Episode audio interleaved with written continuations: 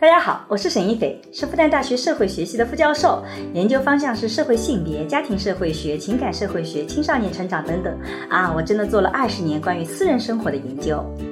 你好，我叫商建刚，我是一名法律从业者，我曾经是一名律师，现在是一名法官，我做法律工作二十年了，很高兴参加今天的节目。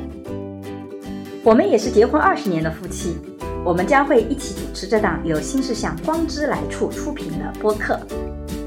在这档节目中，我和商老师将会以男女不同的视角解释这个时代的爱情问题，从社会学和法学的角度探讨与亲密关系、婚姻家庭、社会性别相关的热点事件。那也会参差一些我们轻松的夫妻的日常聊天。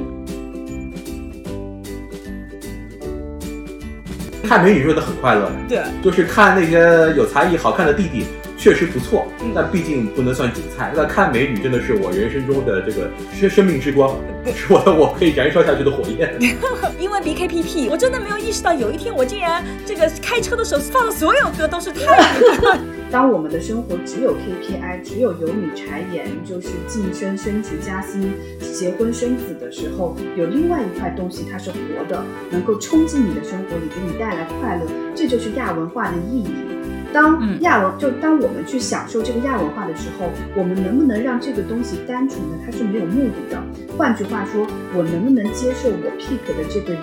他是一个失败者？我觉得最后我们为了圈地自萌，为了自己的快乐进入到这个领域，但最后我们仍然用主流的标准去要求他，去要求我们自己。整个产业，你怎么就没有任何的这个规范呢？就是没有那个制约行业的力量，要么就紧掉，要么就是说你青少年不要追星。我觉得这个逻辑是错的。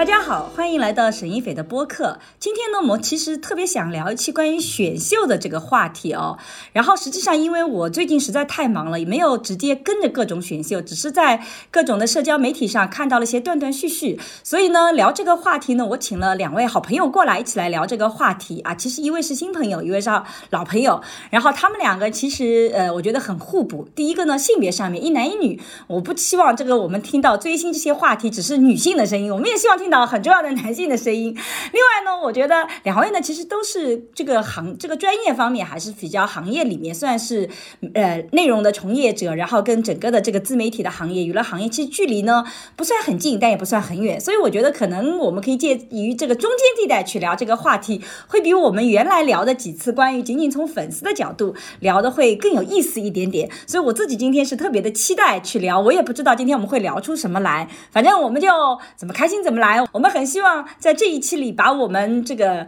这个追选秀的这个过程的快乐、追星的这些快乐，能够分享给大家。同时呢，也希望我们从一些不同的维度，给大家一些思考。包括现在在这个整个的这个社交媒体上很多的争议，到底这个选秀要不要去呃把它给。限制住，或者是说能够让它更好的发展，这种快乐我们怎么认识？这些可能都有很多的争议。我们也希望在这个节目里面能做这些回应的。我不知道大家是喜欢哪个明星。如果你在最近看呃《创造营》和《青春有你》的时候，有你特别喜欢的人，为什么喜欢他？我们也很希望你在评论里面分享给我，也让我知道说啊，有更可爱的人出现了啊，他是怎么样子的？我们非常欢迎大家在评论里安利你喜欢的那些人。好，那么下面呢，就请我的新朋友跟老朋友先做个。自我介绍，你们谁先来？好，大家好，我是西西，是沈老师说的老朋友。呃，然后我在新事项工作，呃，一般在做内容运营的事情，也算是沈老师的合作伙伴。然后是在沈老师的影响下，沈老师一直跟我说，看美男是很快乐的，所以今年就真情实感的搞了几个选秀节目。对，然后呃，因为沈老师想聊选秀这个话题，但是沈老师可能没有来看啊，然后我就跟沈老师来说，我来客串一下沈老师的这个角色。哎，大家好，我是一个纯粹的新朋友了，呃，可以叫我小丁吧。我是我的职业是一个影视的编剧，也是一个电视节目秀粉，然后我是一个很喜欢看选秀节目的一个直男的观众。但是我觉得我得声明一下，我觉得我是一个喜欢看秀的人，但不敢说自己就是个饭圈人。但是我觉得，呃，真人秀节目，尤其是咱们中文世界的真人秀节目，现在这么多年发展起来，有很多值得去关注，然后很容易让人产生共鸣和共情的一些好的内容。所以说我非常的荣幸，非常乐意能跟陈老师、跟西西一起分享我这些年的一些小小的观察和感受吧。不知道听众里面有没有跟小丁一样的直男秀粉啊？如果你也是直男秀粉。很稀少的、很宝贵的直男秀粉，麻烦你在评论区举个手。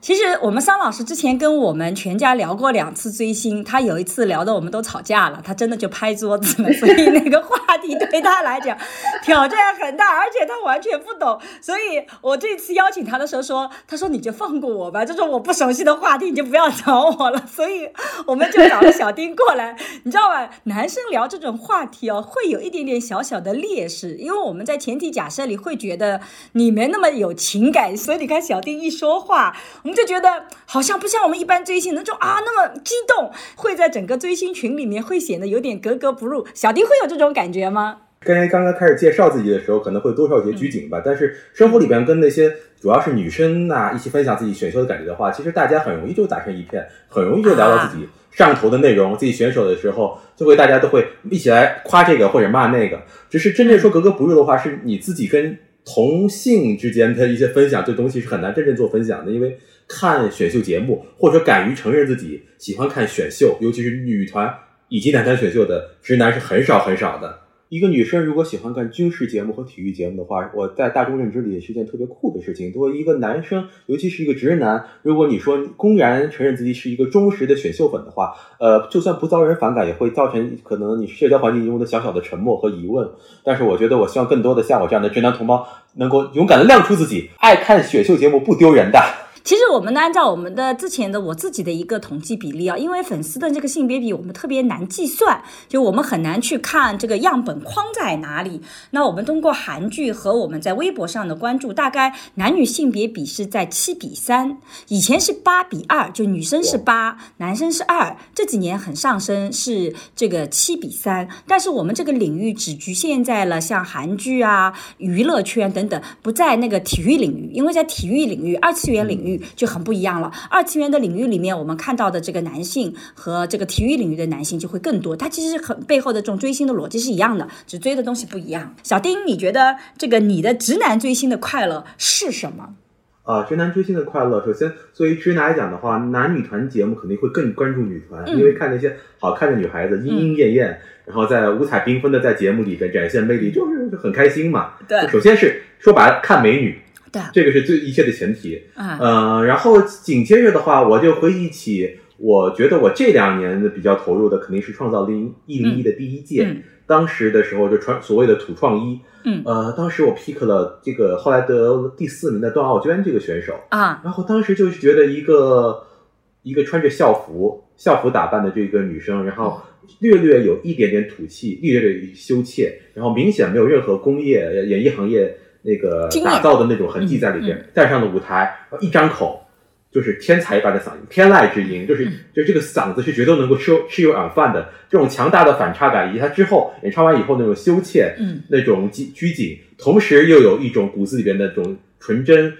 善良和大方的那种东西交相辉映，你会觉得一下子他的业务能力、他的才艺以及他的性格。都在你自己的点上，你会觉得哇，这是一个好可爱、好值得呵护、好值得去去去去背后去看他以后怎么走的这个一个小妹妹，所以说一下子就又带一种大哥，甚至一种。说白了，老父亲那种感受在里面，我觉得一下子那一瞬间，我就跟这个选手产生这个链接在里面。爸爸粉，爸爸粉，绝对是爸爸粉，毫无疑问。真的吗？就所以，可是年龄也没差那么多，难道不应该是男友粉吗？看着这么可爱啊，不好意思承认吗，小丁？还真的不是，说实话，就是我觉得段奥娟小朋友，我觉得零零零后、零一后，就是我是觉得，我是觉得有点尴尬，而且确实。呃，也不是太适于那种可以用作为适合做男友粉的那种属性的选手，还真的是不太一样的。如果是要那种你带入其他女友型选手，可能在那一届有其他，还可能有一两个那样的选手存在。但是段奥娟，我我看到她一瞬间觉得，哦，我就是她爸爸。所以你为此投入了很多吗？打头吗？还是做些什么事情？啊，就是正规的投票，就正规的那个，嗯，腾讯里边的那些。视频投到那个通道博堂去打头，决赛里边啊，朋友圈也请大家来打头，然后我给他买多少张票，大家可以用它来加会员之类的那些常比较常规的行为，但也没有特别疯狂。我觉得好像这方面直男粉一般都还比较理性的，就是有句粉圈里有句话叫做呃，男粉丝是没有战斗力的，甚至说是男粉丝就是废的，因为他们在打头在消费上面还会趋于理性，不像女粉那么豁得出去。直男真的好惨。对，而且我们愿意为情感买单，我们会觉得这个是有价值的。但是还是看上去看美女还是很快乐的，这个几乎是一种本能性的快乐吧？看美女真的很快乐呀，对，就是看那些有才艺、好看的弟弟。确实不错嗯，但毕竟不能算主菜。那看美女真的是我人生中的这个生生命之光，是我的我可以燃烧下去的火焰。所以西西是不是看帅哥也很快乐？西西的快乐是在哪里？美男是第一生产力啊，看嗯美男真的很快乐。嗯但我我我跟小丁应该不太一样，我感觉小丁 pick 的是是看选秀的时候是会 pick 到具体的人的，嗯尤其是业务能力很强的人。嗯你今年 pick 的是谁？呃，今年 pick 的是赞多呀，那对就是一个啊毫无疑问的实力选手。实力选手。对，就他会 pick 这种，就他他是很看业务能力的。嗯。我是很看人的故事线的。嗯。就首先看美男肯定是很快乐的，嗯。然后我追我看选秀的话是看氛围，嗯。就是我特别喜欢看这个造梦的过程。嗯。就我特别喜欢看他们去讲，我要追求我的梦想，嗯。我要站在舞台上发光，嗯。什么这个舞台是我的，去亲吻舞台，去做这种动作。就我是喜欢群像的，嗯。两百个弟弟我都喜欢，就是我觉得每个人都好可爱。就而且我发现，因为我看选秀其实是沈老师告诉我，就是看美男很快乐的，他鼓励我去搞这些的，因为我之前人生里面，沈老师知道是只有工作的嘛，对的，就属于怀孕，马上快生了，还会出差各种跑的这种人。是的，而且怀孕我一定要说一下，她生好孩子以后，大概就五六天，她就恢复工作了，我都惊呆了。所以什么怀孕会影响女性事业发展？不会的，你看西西就是个很好的例子。当然，她每个人体质不一样，有的人体质会比较弱一点点，但实际上很吃惊啊。所以你过去的人生里，其实这一块占比很小，就那种无聊的看美男的快乐占比很小。对我，我过去的人生是不允许无聊的事情发生的。嗯就我嗯过去的人生是有很多目标的。之前因为浪姐很火，所以也浪姐也看完了。但在里面，我其实最喜欢的是蓝盈莹。嗯不知道沈老师知不知道我知道这个人？，就蓝盈莹是一个呃业务能力很突出、长相很突出、自己很要强，几乎是没有什么特别缺点的一个明星。但是实际上，他在整个浪姐里面，他所收获到的那种呃，换换句话说，就是他的粉丝群体不是很大。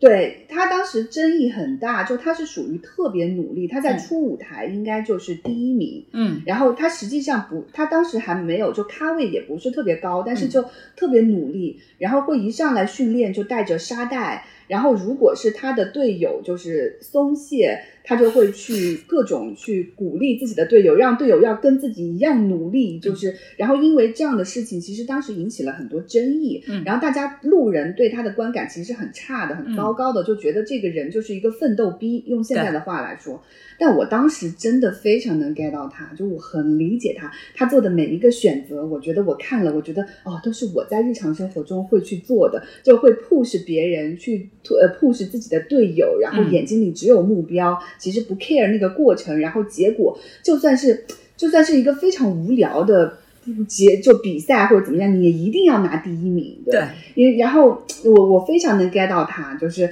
当时我的朋友跟我一起看浪姐的朋友都觉得我我是神经病，就怎么会 get 到这么一个人？我特别能理解他。就是我我这里稍微插断一下，就是在追星研究里面，我们发现，当你在早期追星的时候，尤其追同性别的人，呃异性别的也会有这个情况。就追星第一步其实是跟自我链接，就你一定首先找到跟自我特别相似的那个人，你在他身上会看到自己。所以呢，呃，你讲的那个蓝莹莹，其实就是我早期看到西西的这个形象。其实西西跟我的先生，他们俩，我们再 Q 一下桑先生啊，就是那个桑先生很寂寞的，今天也不能参加，就是他们两个很像，你知道吧？他们两个特别聊得来，他们很多时候都可以说啊，他们两个聊聊好就可以了。反倒是跟我啊，我就是属于这个在旁边的闲云野鹤一样的，就他们俩都属于特别努力的。所以你在那个明星身上就看到了是这样的一种状态，特别的努力，特别的呃好强，而且是希望拉着身边的人走积极的生活。我觉得这个首先是一个自我的链接，然后在这个追着追着，你会发现，其实追星到本质上，什么东西能够更持久？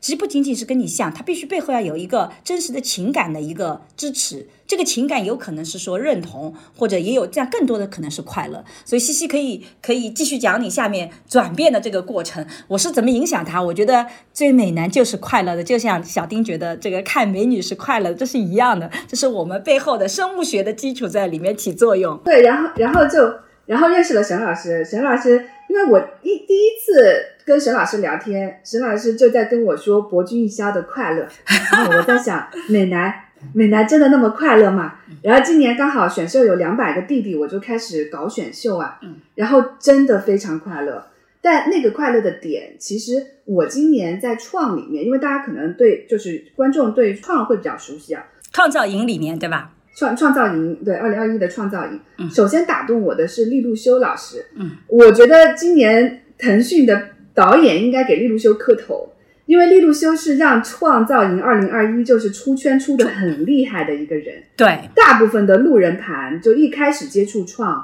其实都是因为利路修。对利路修真的太神奇了，利路修是一个跟蓝莹莹完全相反的人。是但是他现在成了我快乐的来源，就是因为他呃，简单介绍一下他，就是他是一个语言老师，嗯。是在第一轮就是面试的时候，因为当时人不够，然后编导看中了他，嗯。就拉他上岛就进了，然后他当时的想法应该就是一轮游，就嗯。出出舞台一下，然后就走。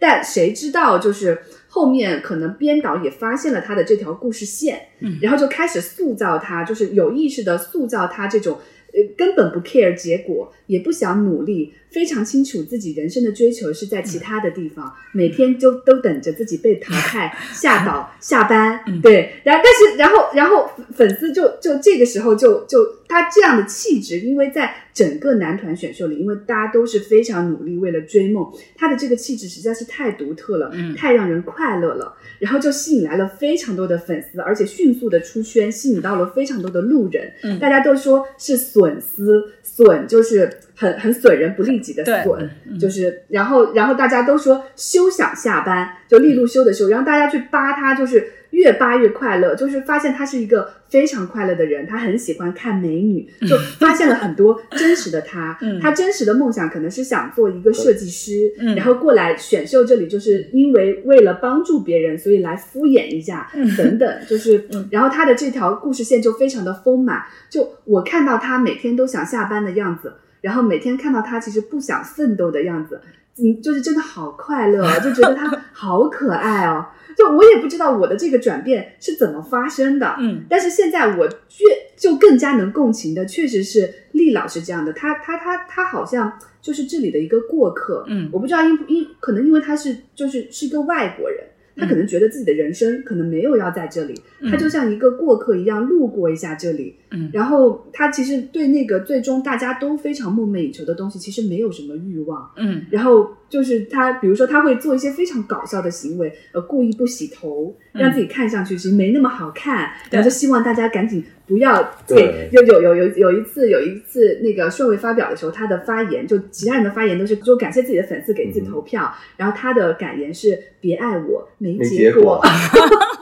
就是实在是太可爱了。对，我还记得他会有时候会假装自己中文没有那么好，对，他会假装自己中文没有那么好，但结果大家去看宿舍日记，又发现他在宿舍里非常流利的教别人中文，因为他想假装自己中文没那么好，就是想让自己赶快被淘汰。嗯就是很多，然后包括他吓倒了之后，就别人会告诉呃张腾里面另外一个选手碰到他，嗯就说：“哎，厉老师，我们一起去吃个火锅。”厉老师就说：“不了不了，我今天是来买衣服的，我的预算只有两百块。”就是 就是非常的生活化的这么一个人，非常可爱，然后也非常嗯。当时有人采访他说，突然这么多粉丝涌进来，是一个正常人应该都会心动吧？嗯谁不希望收获这么多的爱呢？厉老师就是说，我已经二十七岁了。他说，如果他他说，如果是做偶像的话，就这条路到现在为止已经不太适合我了。嗯他也非常知道自己的人生追求在哪里，嗯所以就很清醒。所以他的他，然后他的粉丝就特别多，他的粉丝也是自娱自乐的。比如说，他粉丝里面有一个习惯，就是去找非常多不需要花钱的免费的广告位。嗯。比如说，有很多人会用自己的公司资源免费的屏幕 去上厉厉老师嗯。厉厉老师的海报，嗯。去找那种蜂巢的免费的那种快递柜里免费的那种 巴掌一样的资源去上它，就是粉丝也发明出很多哦。免费的，就是薅羊毛的方式给他应援，嗯就是就是他的粉丝在这里面就非常独树一帜，就是是就是跟普通的饭圈操作，从利路修这个人到利路修的那么多损丝的操作方式，就是很跟饭圈很不一样。包括去打头的时候，其实去看数据，别人家集资的话，可能人均都是一两百。这个很正常。然后利路修家人均虽然它的金额很多，是因为它的路人盘很大，但它的人均集资是四块钱。我的天哪！一人几毛几块的慢慢累积 起来，对，就是我我我想支持你，但我也不想为你付出那么多，但还是会支持你。对，所以就是利路修这个这个就今年就让我真的好快乐，就是利利老利老师，然后最后在成团夜的时候。只有利路修音乐一停，挥动着美丽的翅膀就下班了，就是哎呀，就是就是这些梗真的太有趣了。而且他从一开始连出舞台的跳舞就从头至尾就没有学会，然后走的时候也是挥挥衣袖，不留下任何这个色彩，那个就那种。所以你会发现，这个表面上看起来好像利路修跟蓝莹莹是截然不同的两种的类型，但实际上他打动西西的，或者也打动我的。不知道小丁喜不喜欢利路修？其实我觉得他恰恰相反，我觉得利路修是一个当代年轻人的一个缩影，哎，就是他拒绝那些所谓的看上去很积极的被迫的努力，就他所有的努力要发自内心的来做。那你会发现他自己对自己的认识非常清醒。我们经常用丧文化去形容，好像利路修很丧，可是那个丧的背后是他对自己的定位有非常清晰的认可，他特别清楚的知道我要什么，所以他特别能扛得住诱惑。那些这个看上去的一些短期的这些诱惑，他就能够很清醒的去把它排除掉。这个其实，在今天的年轻人里面，一方面你会发现我们年轻人都有这个诉求，但另外一方面你会发现这不容易的，极其不容易的。所以某种意义上讲，为什么利路修，我觉得他打动很多人，一方面是呃，他的确是符合我们今天想要去反叛的这种情况，就你老不要老逼着我努力啊，这个努力我真的很累很累了，对吧？然后我们要避免这种内卷，所有人都要去有梦想，所有人都要那个，这个目标本身就不是我设定的，这个内卷我怎么跳出来？哎，利路修就给我们创造了一个这样的一个条件，或者创造了这样一个范本，我是可以跳出来的。但另外一方面，某种意义上讲，这恰恰也是其实西西一贯欣赏的这种积极向上，他的丧是积极的。他那个丧不是说我对这个世界没有好奇心，我对这个世界不想做什么。你看他特别热爱美女，对吧？我每次都觉得喜欢凡是美女帅哥的人，都是内心有很就我们不说长得丑有问题，我觉得长得一般，我也会跟这些人会非常处的好朋友。就我会觉得啊，有些人真的特别有意思，我不会因为他的长相去确定要不要跟他做朋友。可是如果我看娱乐明星长得好看，我很愉悦，我觉得这个也没有什么不好的，这两者之间没有等级之分。那利路修其实。是代表了那一种，说我其实，在做这个过程中间，我特别能清楚的知道我的积极的一面，它到底应该放在哪里。所以对西西来讲，其实它还是你的另外一面嘛，因为你看它是有这个积极的一面的呀，它是在跳出我们原来那种对生活的无趣，对生活的没有希望，我们觉得生活一点意思都没有，他觉得生活很有意思，但他在另外一块自己更擅长的地方去发挥。所以某种意义上讲，我觉得利路修其实是。既是粉丝对抗资本的一种话语体系的一种表达，但另外一方面，它之所以能够让粉丝共鸣，其实背后是有一个更大的一个社会基础的。我想到西西刚才说，他之前的工作经历是一个更注重结果的一个人。对，就是因为有一段经历，我其实没有跟沈老师、跟小丁分享过。嗯，因为之前在做的一个业务，其实是一个数据导向的业务，就是它很大。然后可能你要管理就一两百个人的团队，嗯，然后你每个月的 KPI 其实非常明确，是几百万的营收。你每天睁开眼睛，你就在想这个月的几百万就是完成了多少，然后这几百个人怎么管理，然后一年的收入可能是上亿级的，就这种，就是它变成了完全去做管理，完全是数据驱动的。就是在这里面，其实我觉得可能是没有创造的。嗯，当然规模化的工作嘛，很多都是这样子的。这这件事情，这个工作当然很好，可是可能没有那么适合我。嗯，呃，沈老师后面对后面的过程应该就是比较了解，慢慢的从头开始做更偏内容向的运营，就是开始做。但内容向的运营其实有一个特点是，它它充满了创造。后面我的工作其实就不再是数据驱动的，不再是规模驱动的。嗯，它变成了小而美的创造型的工作，可是在这个过程中，我觉得好快乐，嗯，就是不需要再把时间花在这种一级对一级的向下，就是各种管理上，嗯，也不需要把时间再花在就是后面有一个数字推着你拼命往前跑，好像这样的东西就是让我更舒适。中间其实我的工作其实中间有一段发生了这样的变化，对，也从就是一一定要逼着被努力去到达那个去拿到第一名，到。你真的要选择就适合自己的东西，然后有所取舍，去快乐的做一些事情，发自内心的做一些事情。嗯，对，这个我觉得可能跟跟我的整个整个这个嗯现实中的经历是有关系的。是是，嗯而且我还想到一点，厉厉厉老师对我来说的吸引力是，我作为一个老秀粉而言的话，我非常我也是非常注重看一个选秀选手在故在真人秀节目中的故事性，以及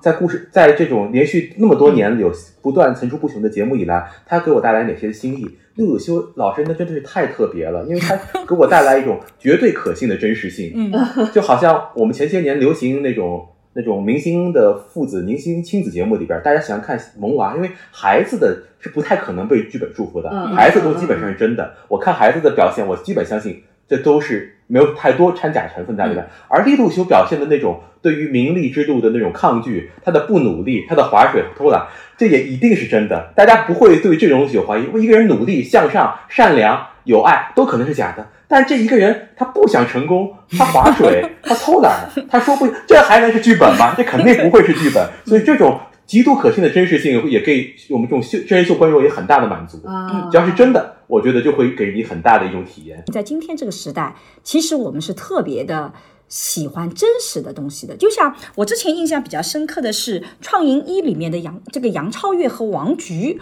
我觉得这两个人就是。呃，也是一些就是很符合我当时做研究的一些结论的。杨超越在我看来，他就是一个情感表达极其真实的人，就他不行了，他就用情感告诉你说我真的不行，哭得稀里哗啦的。我就觉得那个时候真的好可爱哦，就是我们不行的时候，难道就不允许我们说不行，非得在那边违心的说要努力努力吗？我就不能说这个事情我真的练得很苦，我我能不能这么说？你这个社会有没有给我这个环境？其实你会发现，我们日常生活中很多人是没有办法这么言说的。恰恰是杨超越这样子的，他其实是给了我们一个特别真实的这样的一个情感表达。我觉得在杨超越上面，其实可能还有一个性别议题，嗯就是我发现身边普遍直男都是喜欢杨超越的，所以小丁喜欢杨超越，我一点都不奇怪。但是像我们身边的女性，其实很多都是不喜欢杨超越的，至少在当时。嗯当时我们办公室就是直男都在疯狂的给杨超越打 call，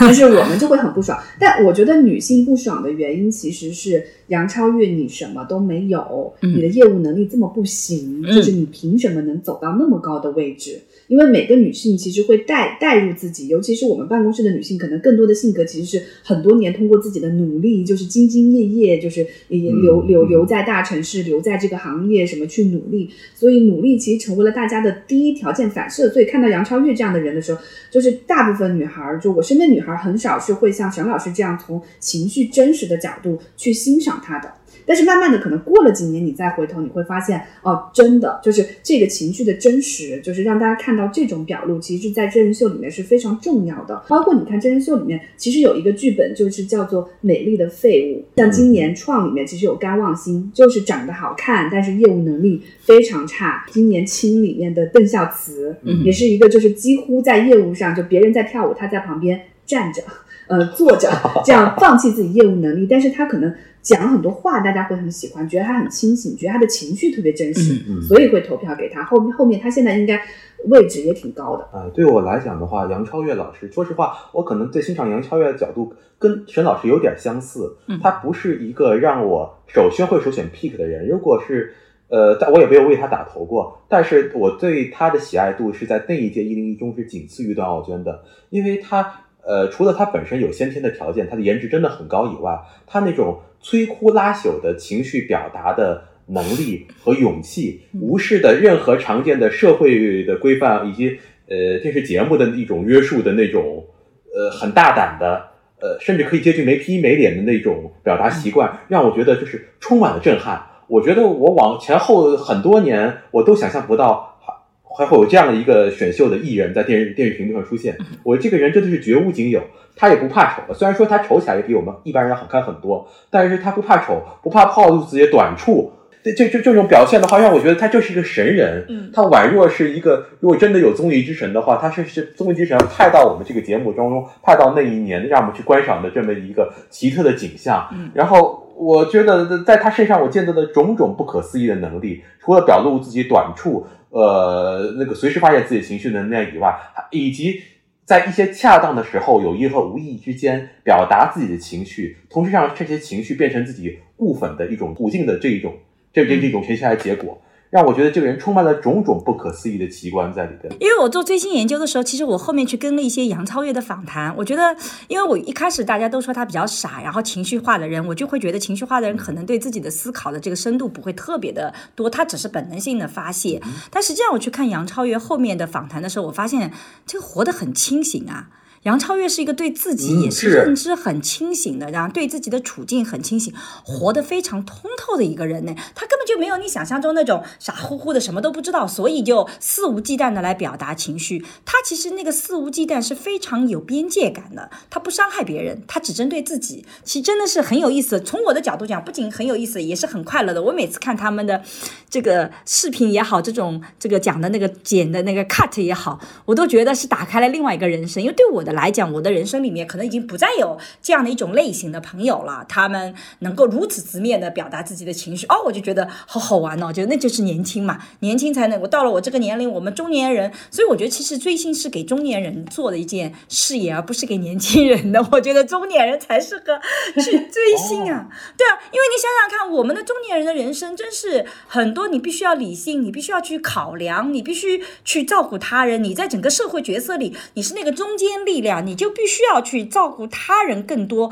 你不能都围着自己走。诶，这样子的话，中年人这个特性你是很难支撑你的身份的。我去上课，我即使有些学生，我真的觉得你怎么能够这样做，我也得要平息我的怒火，我还得要循循善诱。这个情绪表达，我也很想这么做，虽然我做不到，我看看也是爽的嘛。所以我觉得，其实追星更多的是给中年人设置的一个娱乐行业。真的哎，因为我觉得中年还有一个，就是因为就是过了三十岁，就有一个很大的改变，就是你的可能性在慢慢的变小。嗯，你在哪个城市生活？你从事哪个职业？你在什么样的公司？你跟什么样的人结婚？你是不是有孩子？就这些可能性。可能到了中年的时候，慢慢的都定下来了。嗯，所以你的世界其实就从某种程度上说，因为可能性在变低，所以在越变越小。嗯，就里面的人就是固定的人，当然你跟人的深度可能会越来越深，可是人也在慢慢变少。对，所以看选秀就看突然两百个弟弟，真的觉得好好，而且选秀最好的是他用一些机制把你本能的那个反应和情绪非常夸大大的刺激出来。嗯，所以你就突然发现哦，原来世界很大的，还有这么多人。其实陈老师，我今年就搞选秀之后，我发现有一个我有一个很大的进步，就是我开始对身边的人好奇了啊，他真的打开了我的好奇心。嗯，就是我现在，比如说我现在去一个呃工作室上课，我能很快的跟这些人就是成为互相熟悉的人，嗯可能不不谈不上朋友，那前提是我对别人真的非常好奇。好奇心因。为在中年的你的目标很明确的时候，你的世界会变得很小的。嗯，但是你这些无聊的东西搞多了，你两百个弟弟，你发现哦，原来每个人都这么可爱的时候，你在日常生活中，你会对别人更好奇一点点的。你知道，我每次听西西讲，我特别高兴的是，西西是我社会学的爱情思维课的忠实的听众，因为他每一稿都要经过他的手听两遍的，所以我发现我对他的改变很多。虽然他这个已经有老公了，然后婚姻生活也很幸福，但是我我会说，打开亲密关系的想象力以后，它真正起的作用不是说只是搞定一个老公，那个世界太小了，它真正起的作用就是你怎么打开对他人的想象，你怎么对他人有好奇心，而这一点其实对我们们女性来讲是很难的，因为我看到小丁现在的表情哦，就是好像这个东西他不是特别能 get 到，因为其实对男性来讲，他。一直有一个叫男性同盟，他们很早就狩猎时代出去要打猎，然后大家要结成同盟，然后他其实一直有这个同盟关系的。但我们女性有的时候采集时代的这个交流，其实是局限在照顾这个层面的。我并不需要了解你到底这个性格是怎么样子的，咱们就做做这种简单的活嘛。但狩猎很不一样，狩猎我必须知道你的力量是什么程度，这个程度你能不能够出去冲出去，我必须去了解你这个个体，我才能知道我们俩怎么合作。采集不需要，只要你有手有脚，你就能采集嘛。所以。所以我就觉得，其实对我们女性来讲，我们的好奇心往往就只聚焦在了我们的非常紧的亲密关系里。我们在更大的广阔里面其实是没有的。所以我一直鼓励女性要出去。但我自己反过来也讲，其实现代化的发展让很多的男性也越来越失去这种早期的这种跟他人链接的功能。其实现在的男性也是越来越不会去对他人有好奇心，没有这种动力去形成跟他人的联盟关系，然后去形成这些链接。其实现在男性这个问题也是越来越明显的。不知道小丁是怎么想的这个问题？呃，其实我刚才可能显出一些表情，好像心不在焉。其实恰恰因为陈老师说这一番，让我陷入一种思索。首先是西西这个人，我跟他今天第一次见面，但是见到他的时候，我真的很难想象他是像他刚才表述那样，曾经是那样一个对周围很多事情、对于他人是不那么感兴趣，只追求结果导向的这样一个人。所有的人对你来说都是工具人，在那个语境下我。我真的，我现在面对此时此刻你，我真很难想象你这样的人。我不相信，我觉得你说话就很有很有共情的能力，也很有魅力，而且说话的时候盯着人的眼睛，让我像我相信你对眼眼前我这个人是有充分的信任和关照的。但是所以说，就简直仅仅是一年的时间，你会有那么大的转变，对我来讲是一件很不可思议的事情。我一直以为你是本来一直一向是如此的。其二就是照那个小老师所说的，就是在现代社会中，男性越来越失去的那种跟人之间去链接和照看别人，尤其是内心世界那种能力。而同与此相应的，我们看到的现象是在很多岗位里边，只要不是那种强体力的那种岗位里边，女性的领导的领导地位是越来越明显，然后女性领导公司的女性领导层、中高层越来越多。你会可以发现，很当代社会里边，当我们更多需要呃更注重脑力的活动，与人和人之间的沟通交流的时候，其实男女之间的那种天然的体力上的那种差别被缩得很小。嗯相反的，我们更需要那种可以更好的跟人去交流，去连接人和人之间的情感，去更好的把别人的话去转述成对方能够接受的语言，同时去消弭人和人之间沟通时候那种常见的矛盾和情绪问题的。而女性就是女性的联盟，女性从小受到的教育，让她你们天生的具更适合干这样的工作。嗯嗯啊，男的就会慢慢的很多地方会被 靠边站，或者说基于运用这种先天下来千百年的一些性别优势，可能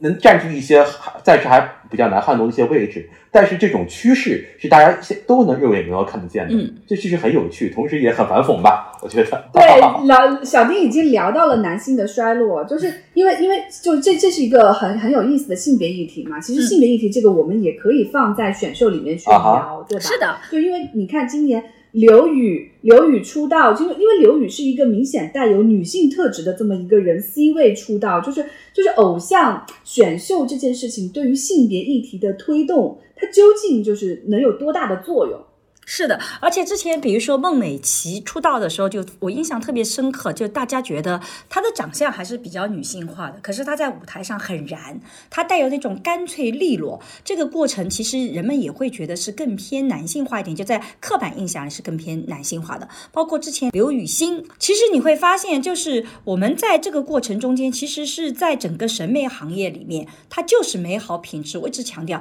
美好品质是。这个男女同体的，不分雌雄的呀，其实，而美其实也是这样子的。你其实很难去界定说哪些是男性的美就一定放在男性身上好，哪些男性的这些好的东西放在女性上就不好了。那反过来讲，其实放在男性身上也是适用的，只是社会在接受男性女性化的道路上，其实会更痛苦，因为女性男性化，它在这个社会领域是被看成是向高价值往上走，因为男性价值被看成是更高的嘛，理性比感性更好，对吧？刚强比这个一般的阴柔更好，我们会觉得你是往上走。所以虽然我们觉得你很奇怪，但是呢，我们觉得你好歹还是往上的。可是男性要往女性的气质走，它就变成另外一个话题了。我们在二零二一聊性别的时候，就专门讲这个性别里面男性在走平等的道路上，他其实是很痛苦的，女性是很艰辛的，但男性很痛苦。我们专门在这个今年的这个小宇宙上推出了我们的付费播客，谈两性之间的性别的问题，我们很系统的去去聊。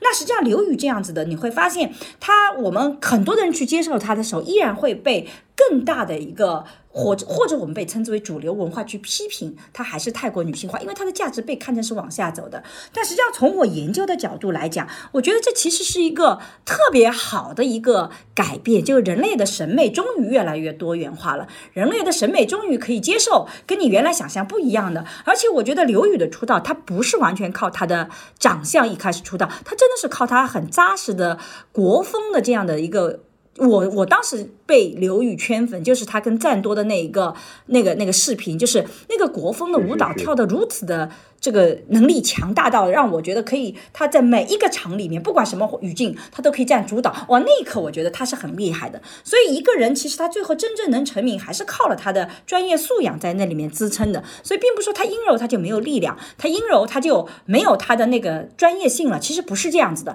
我很少看到有一个明星只靠他某种阴柔的长相，他没有实力就能来成为所谓的顶流或 C 位出道，这个其实很少很少，他一定有别的东西去辅佐的。刘宇，我会觉得刘宇这个选手特别有趣。他首先是在嗯。呃最早的初选的时候就一下子就吸引眼球，他和赞多的那个那个对那个一瞬间的交手，即兴的那种发挥，呃，在那一刻的时候我就 pick 了赞多，而更多的人选择了刘宇，这是包括现在是有 更多的人成为了 CP 粉，也是是是是的，是的，是的。嗯。而在我注意到，除了他无可置疑的那种专业功底以外，但我也想和他比较的是，像比如说在这一次创的节目里边，有很多舞台功底，呃，舞蹈能力也非常强，也而且外貌上也会偏阴柔、女性化的一些选手涛，胡叶涛也是典型。但相比之下的话，他就没有像刘宇那么红。我就么就微妙的差别在哪里？我觉得可能就是在于刘宇，他除了自己能力很强以外，他还是在几个关键的故事线上展现了自己相对而言比较阳刚、呃持重、稳重，甚至说是。呃，应该说是对于传统的价值的一种高度认同的一种表现，包括他非常的慷慨，他把自己那些很多的衣服都借给半借半送的给周边的朋友们，以及他很多是对于一些传统文化、对于立人立身的很多种表述，一下子赢得了很多很多很多粉丝的心。他很主旋律，呃，是是是，对他对主旋律表达，他是完全非常敢于去表达这些东西的。大队长，有有是有这种感觉在里边，让我觉得这几个关键点上，一下子让呃让让让很多粉丝在身上不仅看到了他的专业能力、他的柔美，也看到了他的阳刚以及他的稳健，是呃而且甚至对于很多粉丝来说，我收获的是一种安全感，因为我觉得这个选手他很稳，他有很清醒的自我认知，也很注重很注重把控自己在舞台上和电视屏幕上的一些形象，让我相信他是有一个能够掌控自己命运的一个艺人，是能够成功的。对，所以像刘宇这样的人，他其实有很多女粉的，嗯，就是因为我觉得像小丁刚才说的，他还是属于比较阳刚的阴阴柔的男性。是的，嗯但是像涛涛这种是肯定是没有男粉的，因为他太过于阴柔。他一开始的形象，胡叶涛是长头发，对。然后中间他有试图更阳刚一点，所以他剪了短头发。但因为他的形象实在是跟刘宇比起来更偏阴柔，所以当时我有一个朋友跟我讲，是他这样的形象其实女粉也是没有的，因为他就是。就他太阴柔，以至于比如说像泥塑粉这样的，就对他都没什么兴趣，因为没有必要。他就是一个非常女性的形象的。啊、所以这样的人，其实你看刘宇跟胡月涛之间，可能还是有这种关于性别的微妙的差别，然后造成两个人在最后的境遇其实是非常不一样的。所以有的时候你会发现，在这个过程中，粉丝的参与度其实很重要，就是你要有足够的反差，能让粉丝参与进来。如果你的形象是很固化的，我连没有创作的可能性，我也没有参与的可能性，其实反倒对于整个的。这个话题的展开也好，人设的树立也好，它的长期度也好，它其实就没有办法有这个拓展的空间。呃，那个业内他们以前做粉丝访谈的时候，他们有句话说。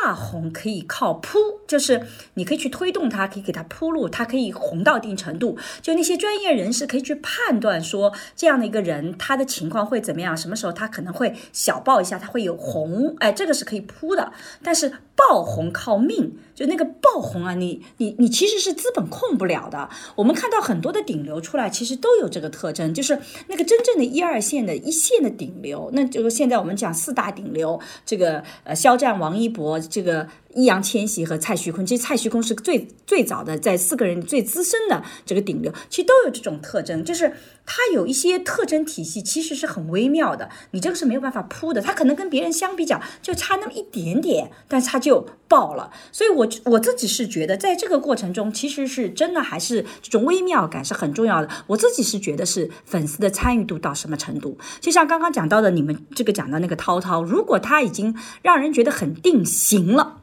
就我没有办法做反差的设定，那实际上粉丝的参与度就小的话，在今天这个时代，它就比较难。虽然过去我们讲人设时代，它很清楚，可是当它清楚到它没有丰富性了，只有这个特征，我都没办法把它再往别的地方引的时候，长期发展它反倒是受影响的。所以选秀的三个月，其实某种意义上讲，它这个虽然只是三个月。但它其实像是一个人生的缩影，它要像讲故事一样，从一开始他得要有一个小小的一个铺陈，然后一步一步要去展现这个丰富性，然后在这个丰富性里还得有条主线。如果这个个体能有这条东西出来，他可能走的就比较长远。如果一开始这个人设定了，故事也定了，你后面在三个月里面你没有更多东西出来，粉丝厌倦很容易啊，很快就厌倦到了。所以表面只有三个月，它其实这是一个人生的一个很漫长的过程。就像我们跟一个人谈恋爱，一开始觉得哇好帅啊好那个，但谈谈半天就这点东西，那你就谈不下去了。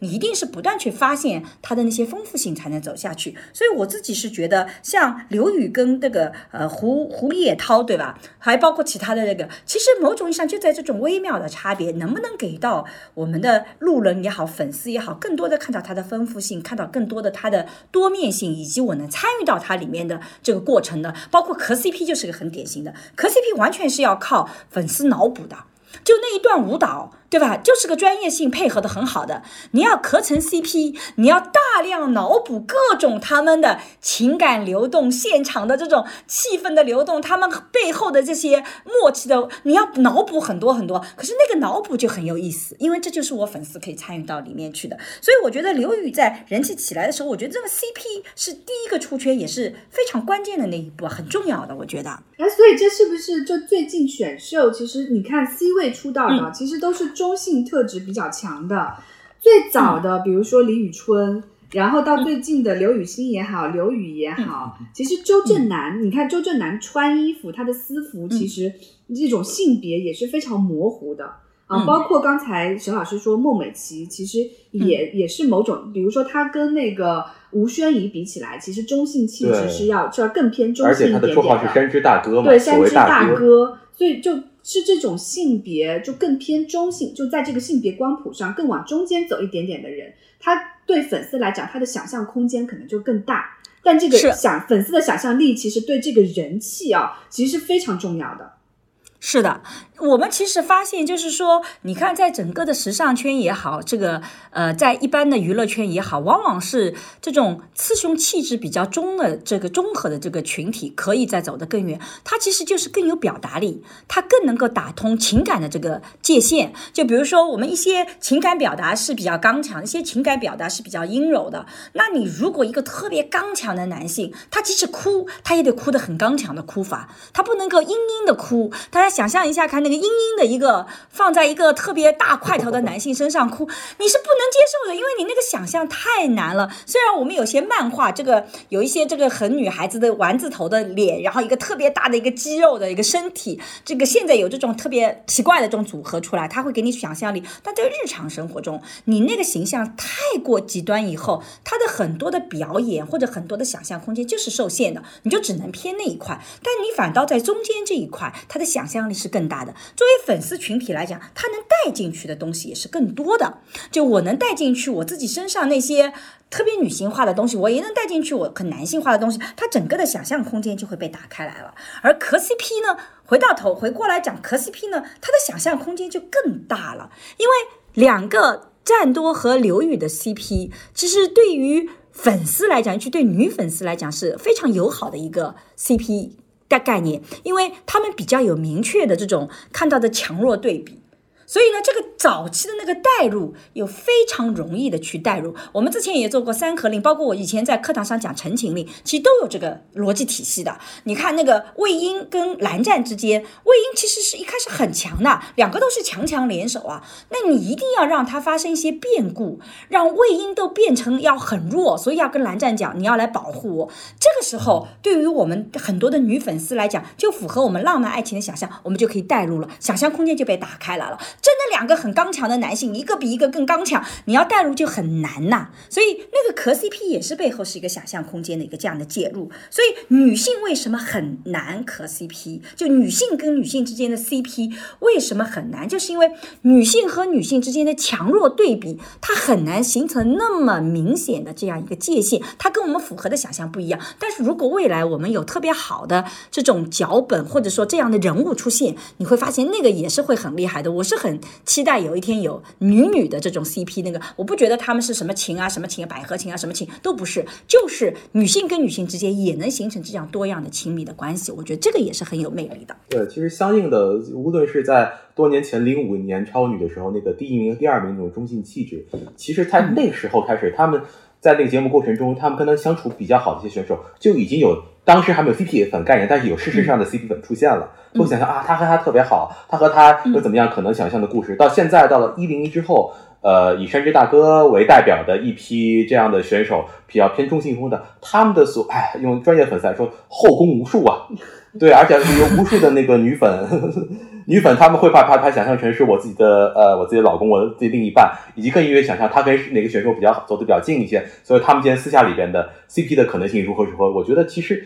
其实这这这潜力还是蛮大的。是的，所以但是呢，就是我们在做男男 CP 的时候，发现比较容易称呼老公老婆。比如说我们在三合令里就看到了，有一方就一定会被叫成老婆，即使是他也很很 man 的，我们也没觉得他特别的阴柔。但是女女之间呢，其实我们以前在高中的时候啊读书啊，就特别有意思。我高中的时候就有一个呃朋友，就是我们同学，他就自称是这个债主，就一个山寨的债大王，然后收了很多压。寨夫人收了七个，我也是其中之一。就是我们这些女性很早就开始玩这种游戏了，在日常生活中其实是有的，它不是那种。我们想象中的所谓的百合百合情，就是因为她很豪爽，这个女性，然后每天晚上特别有意思。我们在宿舍里面，她就会泡一碗泡面，然后呢，七个压寨夫人，她每人喂一口，然后我们就一个宿舍就特别开心。就那种，其实你会发现，人类的情感的丰富性和复杂性可能超越我们的想象。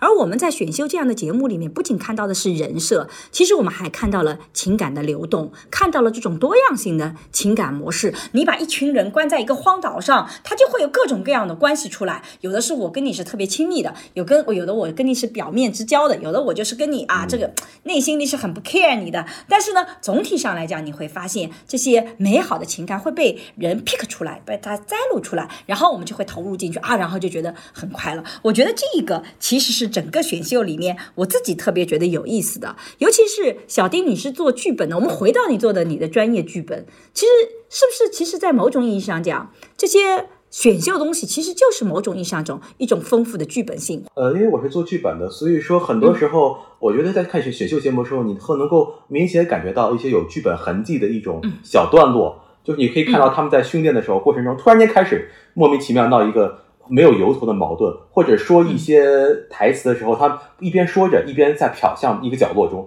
似乎那边有个看板或有个编导在那里。我觉得那种是剧本痕迹比较明显的时候。但更多的时候，我对这几年的头部的综艺节选秀节目，我能感到的还是他们通过充分的剪辑去写取那个生活中的那种有故事性的场景。或者说，在事先用某种引导的方式暗示，让你的情绪往方向演变，然后等到剧情和故事自然发生的时候，再把这一段呈现给观众。所以这个东西我觉得还挺妙的，而且它的给人的那种给观众的沉浸感、代入感，可能是要比我们那种虚构型的故事会效果会更强烈。那像王菊这种的，就是因为它明显它的故事实在是太精彩了，就在三个月之间逆风翻盘，就这种它是后面是有剧本的嘛？啊，我觉得王菊在我们这种秀粉的眼光里面，就属于创造一连击那一年的几大神迹之一了。嗯，一个神迹，但是众所周知是杨超越；另外一个神迹可能是王菊，那更就是意外中的意外。我相信他的身上的剧本痕迹，应该是要比编导设设想的还要是超出意意料之外的，因为他那个时候遇到了很多的情况。首先是他本身，呃，以一个接近于模特经纪的身份，然后去自作主张去，他带着是带着自己公司艺人来参加选秀的，说自然到那儿说我自己也要报名。然后她的外形是绝对不符合当时乃至现在的女团标准，恐怕都有有出入。然后她自己凭着一定的舞台表现力，但也说不上拔尖，只能说还合格的表现力，慢慢的能够在几期节目中留了下来。可是，在某个适当时候，她开始表述自己的出身、自己曾经的身体的状况，然后要因为生病导致自己要吃药发胖，抛弃以前很还不错的颜值和身材，嗯，但同时表示对自己目前的选择的不后悔，嗯，以及还强调自己她那个。中学当中的那个校训，强调女性独立自信的那那那一一些口号，引起了一系列的那种当时女性群体的共鸣。在之后的话，因为当时外部时候，在整个外部在社会上关于呃一些事件吧，莫名其妙的让王菊成为了某一个少数弱势群体的 LGBT 嘛，哎 LGBT 群体的这种，嗯，不能说代言人吧，至少是一个共情投射的对象。大家纷纷的那个那个性少数群体去投票给他，像在用微信的漂流瓶啊，有很多独特的不花钱的方式，就跟现在就是绿刘肖老师一样，去不断去安利他。因为好像就是在 LGBT 群体而言的话，这样那种敢于展现自己的花枝招展的一面，有甚至有点妖艳魅力的女性，是很符合他们这种审美取向，一种 diva 的审美取向的。所以种种因素在一块儿，在在在那期节目的某几个阶段的时候，王菊一下冲到前面。好像最高好像冲到第二名之类的，我记得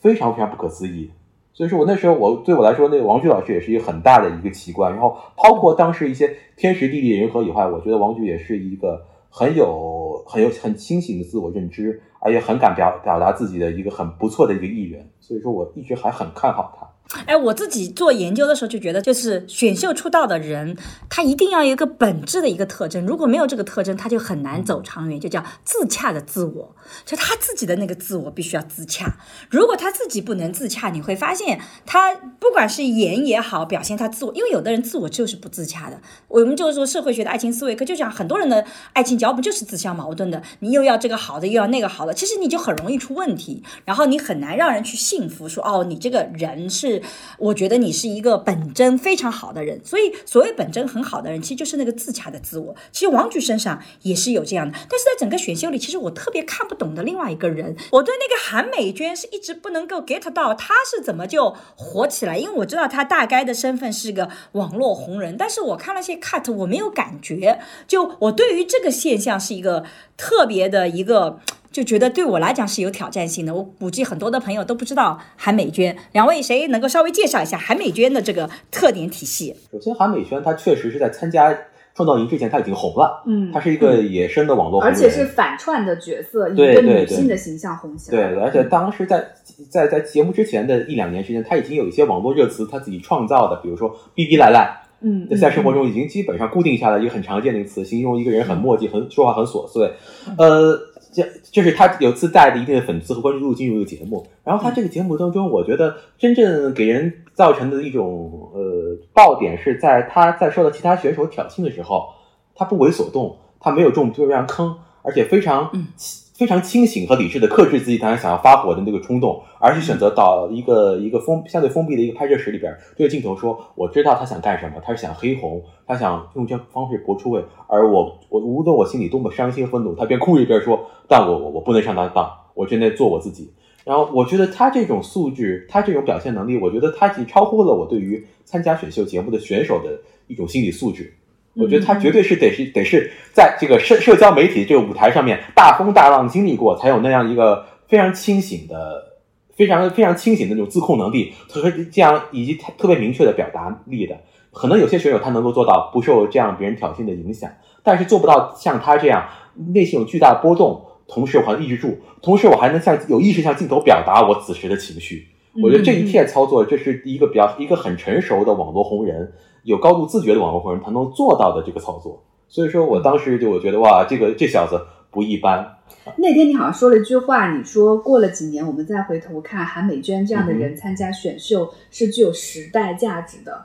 那个时代价值你在说什么？哦，当时的时代价值，我想想，我当时这么怎么说的啊？呃，我会觉我会觉得说，哦，对对对，我觉得说到时代价值是体现他他第二次一个爆红的点是在这个二创的节目当中，对，他改更改了整个节目主题曲，对，从歌词到表演形式全部韩美娟化，韩美娟化是一个很搞笑的，像一个老太太那样的表演方式，这是一方面，另一方面是他对那歌词的改编，展现了那种对选秀竞赛节目的这种极度的豁达和洒脱，对，一下子让整个参与那个节目的选手。以及电视屏幕前的观众都感觉到自己好像在他的歌词感染上摆脱了，暂时也摆脱了一种内卷的循环在里边。他就会说，就好就把这一趟叫做玩一样，比我们彼此是恩恩怨怨，只不过是过眼云烟，不如享受这一刻。他的歌词其实大概表达是这个意思。我觉得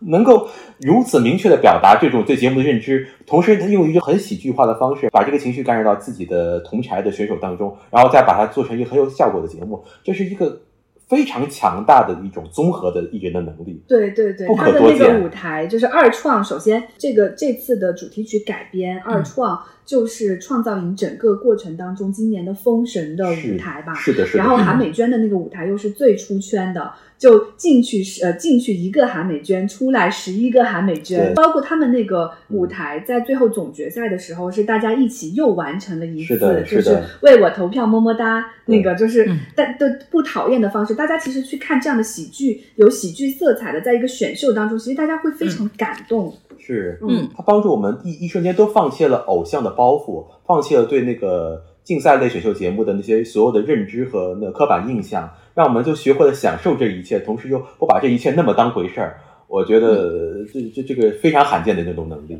对，就是因为，而且而且后面可能还有一个，就是因为今年选秀的时候，其实我们看到了非常多的选秀嗯都有网红的输送，嗯。就这些人是先成为了在网络上成为了红人，因为网络红人其实是门槛更低的一个方式，嗯然后再进入这样的选秀产业，而且在里面表现都不错，比如说创有韩美娟，嗯然后青今年是有艾克里里。啊，然后就是其因为他们可能是不是因为国内其实是没有成熟的这种，因为每年要要一百个选手嘛，嗯其实是非常非常难的，没有非常成熟的这种选秀产业，因为除了这种选秀舞台之外，他们也没有其他的舞台了。啊但是可能有非常成熟的网红产业，所以而且就看，就比如说选秀偶像提供的情感价值是什么，是不是在国内至少偶像提供的情感价值，慢慢的也可以被网红所取代。因为我我知道非常多的经纪公司，因为搞偶像其实是蛮累的，因为概率很低，每年出道可能就那么几个。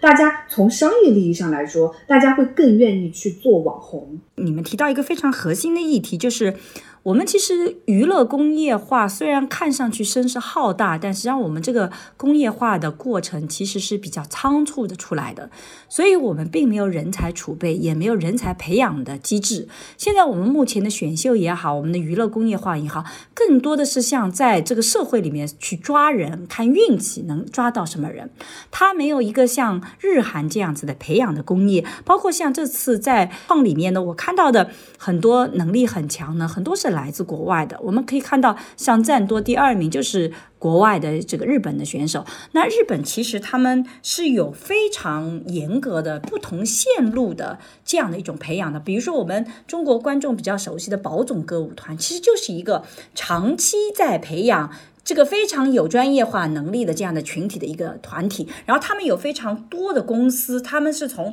很小就进去要做这样培养，就是他有一个培养的工业，所以某种意义上讲，这个爱回像这次爱会送的这个这个这种非常高水平的舞者来参加中国选秀，然后我们可以看到在实力上还是碾压了很多的选手的时候，其实也是让我们重新反思，其实，在今天我们中国看上去我们的娱乐业很很发达，然后很开心，但实际上我们的人人才的确是青黄不接的。我觉得我们在背后的确是缺乏一个还相对系统的这样的培养工艺。当然，在我们学术圈，我们会讨论说，真的需要这样的行业吗？我们需要培养这样的人吗？你可以是舞蹈学院的人出来嘛，对不对？你可以是唱歌学院的人出来嘛？你本来就已经科班了，我们在科班之外，是不是还需要有这样一个产业？其实这是个问号。我自己个人不做这方面研究，其实我是没有答案的。但是我觉得这个话题其实提出来，本身提出来其实是很有意思的。就我们在已经有已有科班培养唱歌的、跳舞的演员的这个体系之外，我们在迎合整个时代发展的时候，还需不需要其他的商业的力量去培养这样以娱乐大众的为主的全方位的这样的一个明星体系？我们是不是要这样的一种额外的一个体系去培养？要不要？这这是一个很重要的话题。我也相信中国一定有一些团体已经在做的，只是我我不太很了解。把话题拉回来一下，也就我们刚刚其实讲了很多选修的快乐，但是我们在。后半期的时候，我其实重新要回过头来，其实我们也可以看到，今天在追星和选秀里，当我们面对青年的时候，你会发现这个饭圈里面还是有很多问题存在的，这些问题我们必须也要去重视。我不知道现在青年人或者青少年他们的生活主题是什么，可能被应试教育或者被鸡娃压得很厉害。嗯，那我在想，其实追星有另外还是好处，就是看选秀也好，追星也好，其实可能是现在的年轻人，嗯，社交的一种方式吧。他们在这个里面可能找到的是一种就是群体的对群体的共鸣群体，的归属感。对对对因为我想到我有一个朋友，他是大学毕业之后去了英国，然后就留在英国，因为他的工作是在一个大型的跨国企业里面做呃行政，而且那个业务部比较的偏，所以他一直在英国的农村生活，就一直在英国不断换农村。其实那个生活是比较孤独的。他有一天走在路上，听到我们小时候去做广播体操的那个音乐，突然就哭了。嗯然后他意识到，他其实，在那个环境下特别需要群体，所以后面他的快乐其实是来自于他成为了鹿晗的粉丝。然后去追鹿晗，疯狂的去追鹿晗，追了几年，是因为他在那个追星的过程当中，他过上了集体生活，在英国农村那么一个孤独的环境下，所以我在想，现在的青少年可能对他们来说，追星也是他们去过，因为你看沈老师，你青少年的时候，社交是你非常重要的人生的一块，可能对。于现在的青少年说也是这样，因为我发现我看选秀的时候。可能因为选秀它主要还是一个女性主导的消费文化嘛，所以我们在生活当中去交朋友、去建立女性联盟的时候，其实选秀也很重要。我今天给谁投票了，我会把这个发给我的朋友，我们一起去给他买奶，一起去给他投票。嗯你要不要？对不对？就可以可以，比如说 pick 很多人，那你的你家的要不要？我来支持一下。其实也是我们去建立女性友谊联盟，去做过我们社交生活一个非常非常非常有效的途径嘛。我我这里加一句啊，就是其实对青少年来讲，他可能。呃，好处还不仅仅止于这些。就第一个是刚刚西西讲到的是情感的认同、团体感。我们这个在早期做李宇春的粉丝的时候，就已经发现这个特征特别的明显。比如说玉米，他们这个李宇春当年每年就是二零二零年没有办，但他每一年都会因为过生日，在不同的地方办生日演唱会。我们在做访谈的时候就发现，对很多人来讲哦，这个是从年轻时候一直延续到现在的一个聚会，就他们自己的粉丝群体本身就形成了个聚会。所以那个我我我去访的一个那个粉丝，他很有意思，他说我在日常生活中就是一个公务员，然后生活很。一般枯燥，我生活那种圈子就大家聊聊那些日常的事情。但是我一旦成为玉米，他每年去参加那些演唱会，跟另外一个群体在一起的时候，他就觉得我其实是可以属于另外一个更大的世界的，我跟更大的群体形成了链接。然后他即使在他那个小小的地方，也因为有那些一起追星的朋友，所以成为他社交拓展的很重要的一块。那我们在做年轻的时候，就发现我经常不能理解为什么你要去接机那么累的一件事。情，然后呢，我那个年轻人就告诉我说，接机的时候虽然那个时间很漫长。等的时间很长，可是你不是一个人在寒风里等，你身边会有一群志同道合人等，你在那里会交流很多的信息，你是跟那个场域其实是跟别人在一起的那个过程，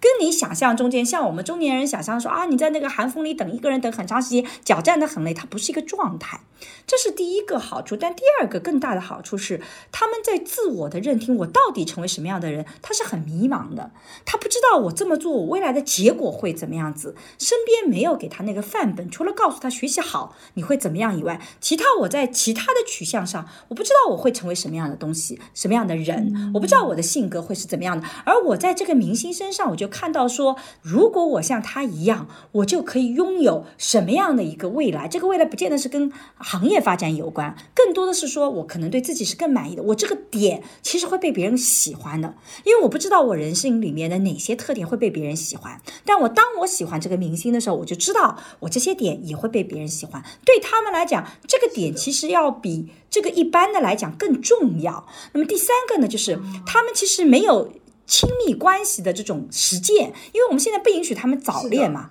但他们想要实践亲密关系，他们想要去给给予。我们讲到社会学爱情思维课里讲，给予和付出是不一样的。其实爱的本质是想给予给别人，而不是想从你这边得到。但你在日常生活中，你会发现你身边的爱你的人都是给你，你都不需要回报的。你说爸爸妈妈说，我给你今天端杯水，你妈就说别干这些事情，给我去好好读书。你会剥夺被给予的机会，或者给予他人的机会。所以呢？对他们来讲，他们其实通过爱明星，其实在实践自己情感的这个诉求，怎么去喜欢，所以他们有的时候会被自己的崇高所打动。就我愿意为他投很多时间，我的爱很无私，我不要你回报。虽然他们也强调跟明星之间爱是要双向的，那个双向会很打动他们啊。你看我的爱得到回应了，对吧？我在追 BKPP 的时候就特别有意思，我发现很多地方小，这个明星会去打卡应援的地方，我就没看到国内这种特别厉害的明星会去做这种打卡的。他就会去打，可能也有啊，因为我我有些明星没有追到很很细的地方，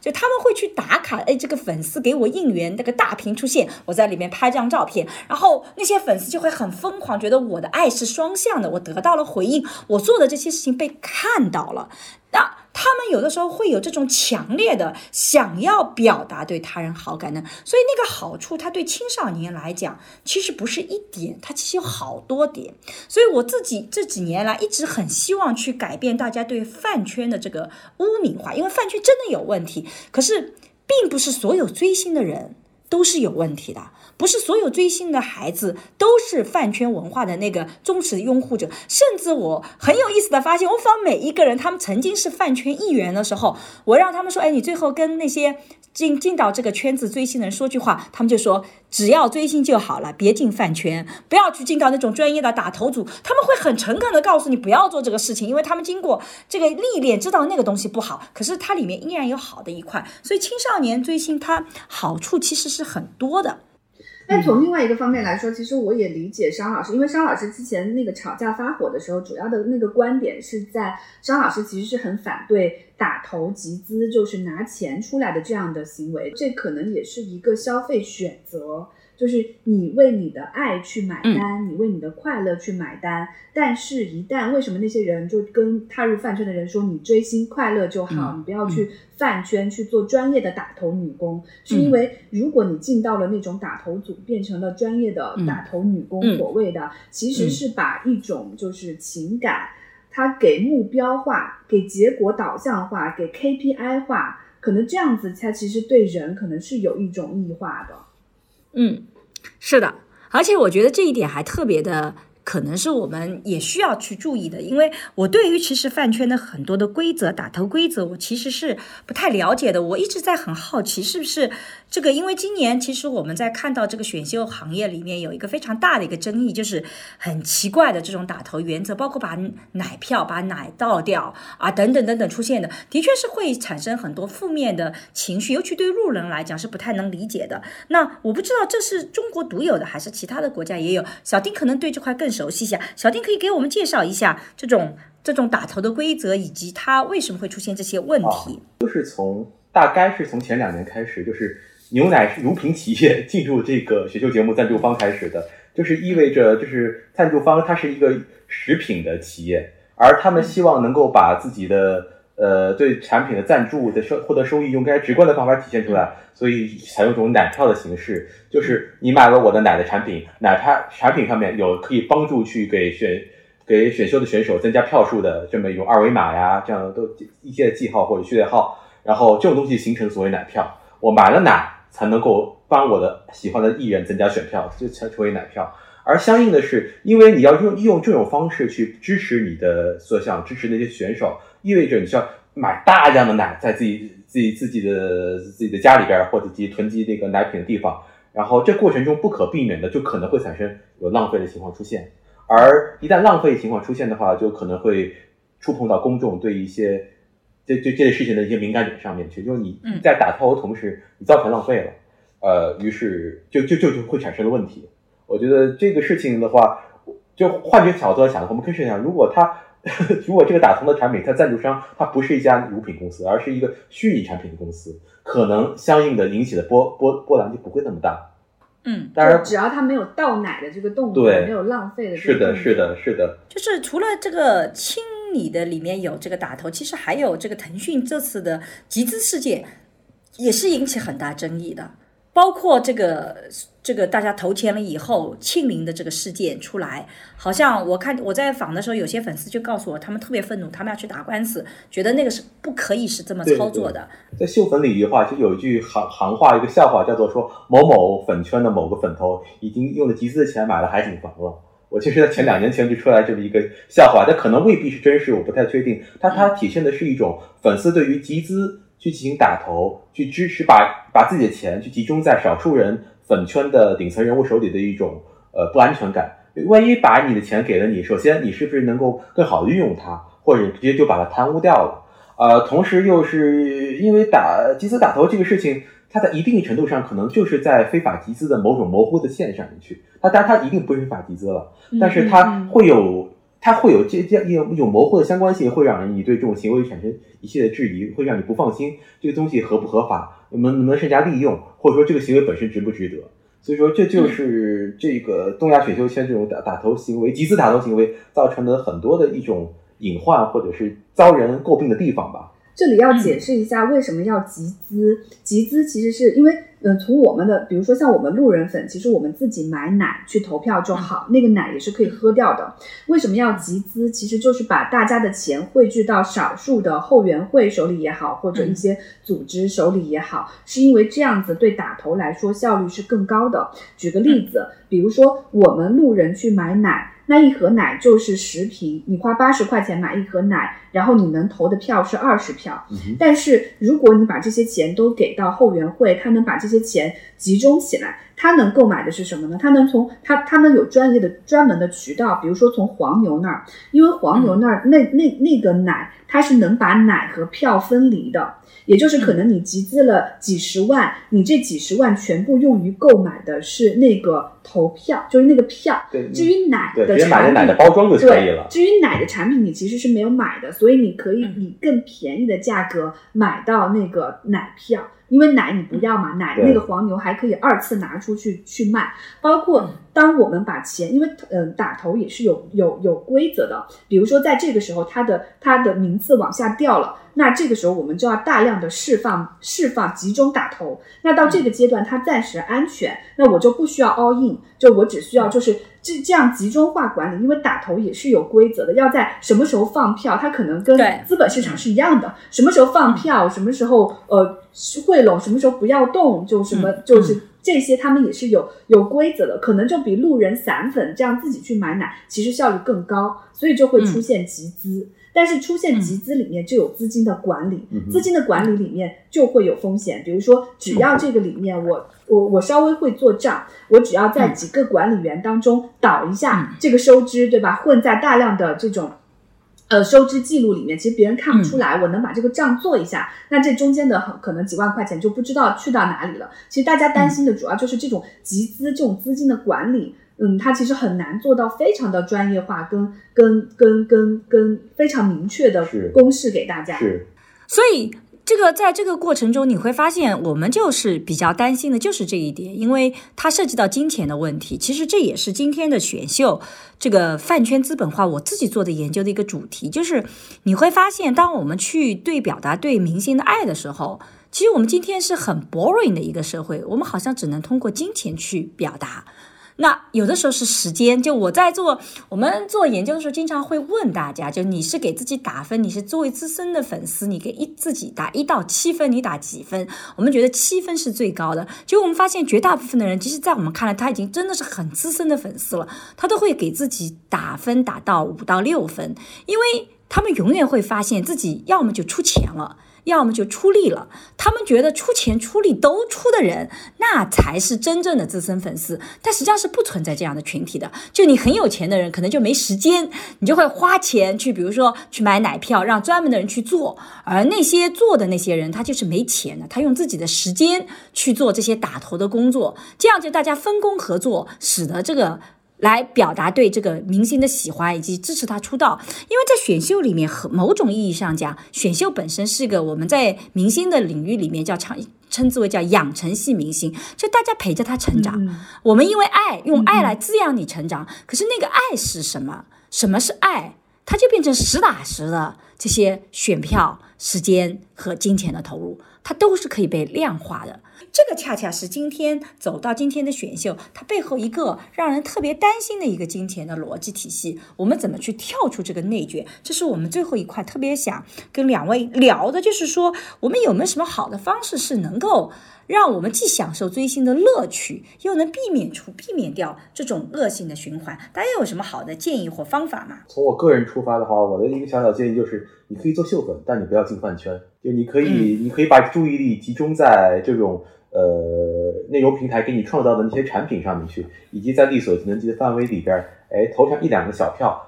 力所就不用花太多钱，也不要占据你太多的时间。但是如果你太过深入的到支持你的艺人，然后进入饭圈，说白了就主要是社交媒体的各种群、各种超话的话题组那下面去的话，我觉得很多时候你会收获大量的负能量，不仅仅是对你一个粉丝的呃对你的艺人的这种追捧，更多的是对别家的各种仇恨和敌视，各种敌意都会在那种社交媒体上去滋生。我觉得那就是对我来说，那是那个选秀节目的那个。粉丝圈里边最不可爱的一部分，所以说我自己选择就是不去看那些东西。嗯，我觉得就是这个是受也是受沈老师的影响吧，就是爱是什么？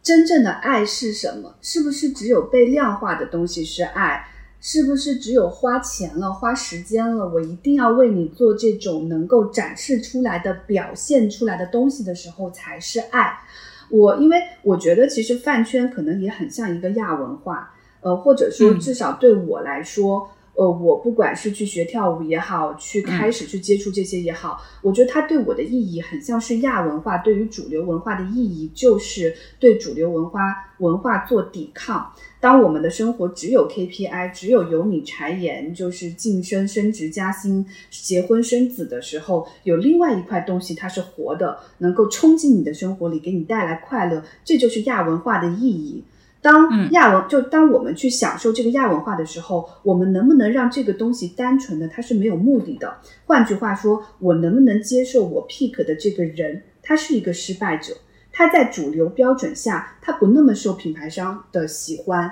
他不那么受主流平台的欢迎。但是我就是爱你，我爱你的方式是我对你好奇，我在关注你，就是我我我在关注你，我为你好奇，就是这样的形式已经是爱，而且我也能接受你，因为你看选秀其实最特别的、最最好看的故事，也是那些没有出道的人，那些没有出道的人，十年之后各种各样的人生，那也是很精彩的。就当我我我我我我去关注这些的时候，我可以接受我喜欢的人，他不是一个那么被主流认可的人，但我还在关注你，我还在对你保持好奇。这种是不是爱？就是爱究竟是什么？爱究竟是不是只有被量化的才是爱？我们重新回到就是对爱的定义的时候，那其实因为因为因为呃，在因为因为因为应该在沈老师的研究里面，像饭圈的这种对对于一个偶像的爱，其实也是一种某种程度上的亲密关系啊。当我们改变对亲密关系的想象力的时候，我们是不是可以改变我们对这种偶像？对这种公共领域的亲密关系的想象力也可以改变？因为我觉得饭圈现在最悲哀的地方是。它明明是一个圈地自萌的行为，但到最后，它还是会被主流收编。我们还在用主流的那一套标准去去要求自己。我家我们家哥哥是不是被官方认可的？我们家哥哥是不是多红多正？你看他的代言，就是一代言就马上销量破多少？我们向品牌商证明他多有价值。我觉得最后我们为了圈地自萌，为了自己的快乐进入到这个领域，但最后我们仍然用主流的标准去要求他，去要求我们自己。两位的观点我是特别同意的，但是我觉得其实我们说服不了年轻一代哦。第一个就是说，就我我自己也跟很多的年轻朋友讲，你就看看就好了嘛，没有必要那么的投入。但是这样感情的感性之处就在于它不可控。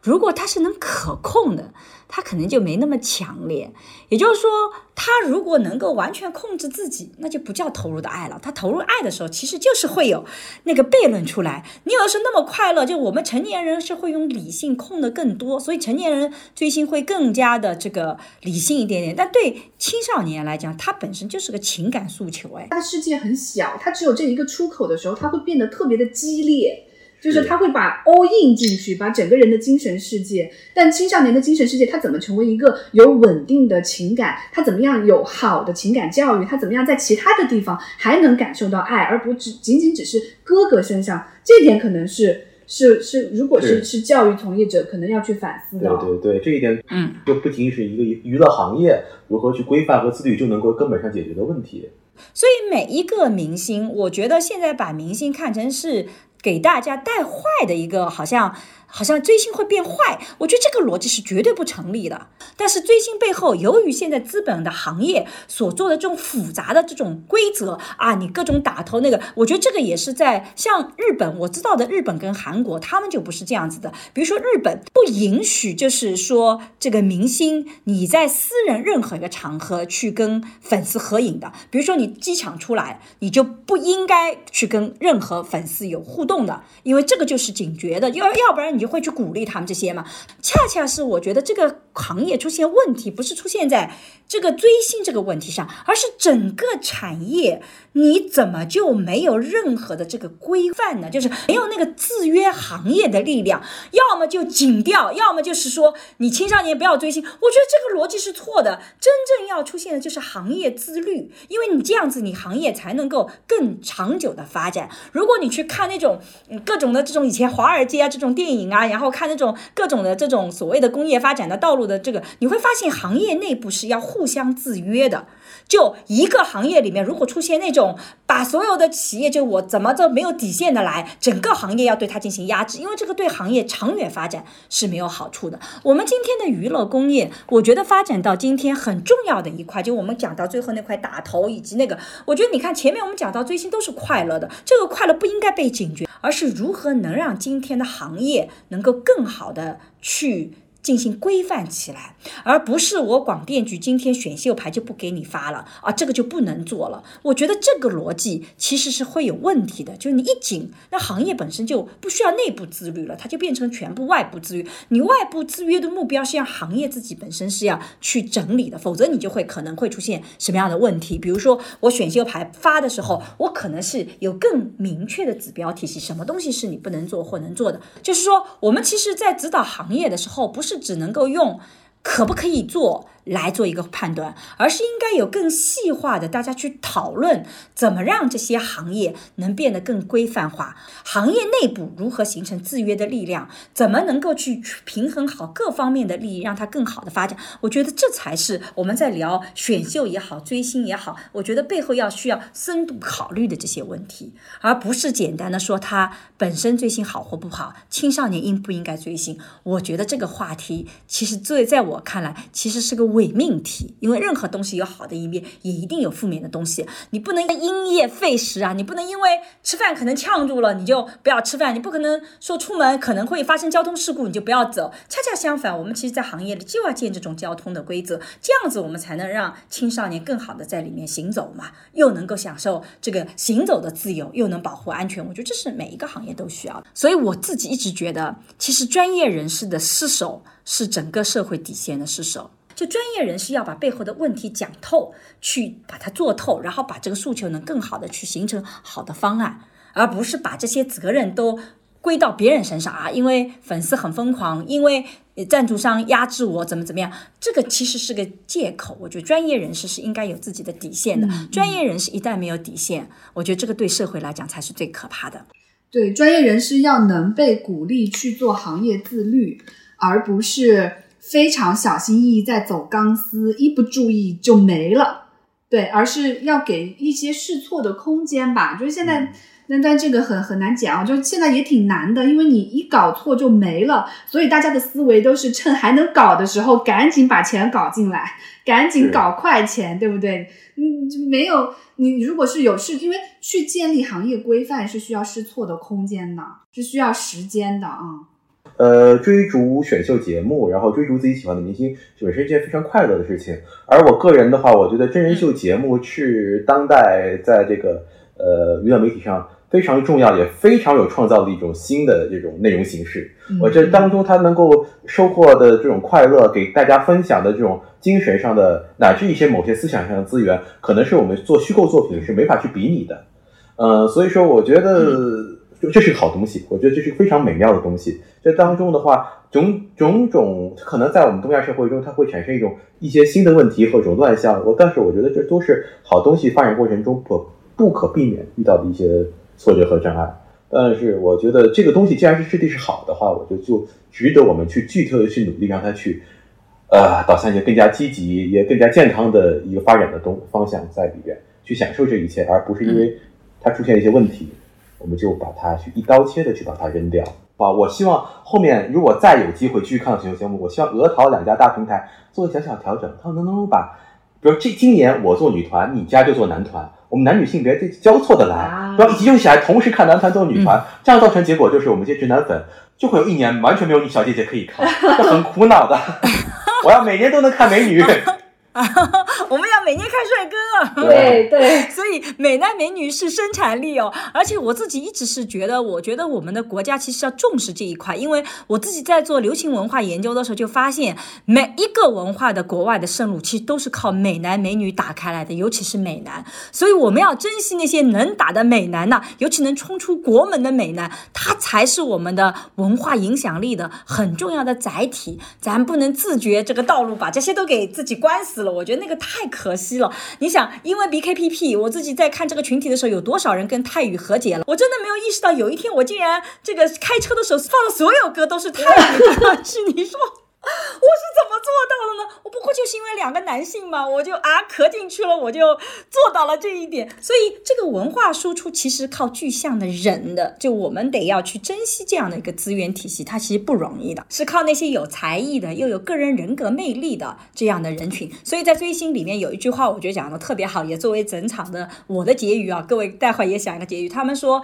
每一次追星都是叫呃始于颜值。这个限于才华，忠于人品。我觉得其实这个三点其实是对明星的一个要求，其实是很高的。但如果有这样的群体出现，它其实真的是能够代表我们中国的文化自信走出去的。我觉得这一点是很重要，也是对不管是青少年人来讲好，对我们中年人来讲也好，都是非常正面的一个引导。它本质上没有特别大的一个问题，只是这个行业怎么更规范，这才是我们需要呃，我的结语还是回到一开始讲的，我觉得，呃，开始搞选秀，成为秀粉，就很快乐，它让我的世界更大了。嗯，最大的改变是发现每一个人都很可爱，对生活中的每一个人也充满了这种好奇心。我觉得这是我从就是选秀带给我最大的意义。对我来讲，我说的话可能跟你有一些直接感，就是我会觉得看选秀节目就是让我了解人人类的多样性，人类的多样性。选秀节目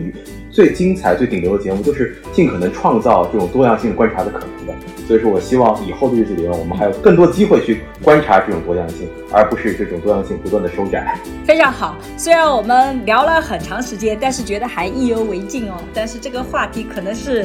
可以反复去聊，因为这背后就是真实的人生。但是很感谢两位，这个我们聊了那么长的时间。那我们大家有什么样的想法，也可以在这个评论里面跟我们分享。我们今天的这个播客就到这里，再见，再见拜拜。最近我和孟尝合作了一档付费播客，在二零二一聊性别，希望能帮助你打开对性别的想象力，做更自由的人。如果你感兴趣，可以在我的播客主页或者搜索公众号“光之来处”加入学习。我和新事项也合作了一门社会学爱情思维课，希望能帮你提供对爱情的结构性观察。如果你想要更系统的去看待亲密关系，也可以在公众号“光之来处”加入学习。如果你需要咨询跟亲密关系相关的问题，可以在公众号回复“知识星球”或者咨询，我会来回答你的困惑。好啦，今天的播客就到这里，谢谢你的收听，我们下期再见。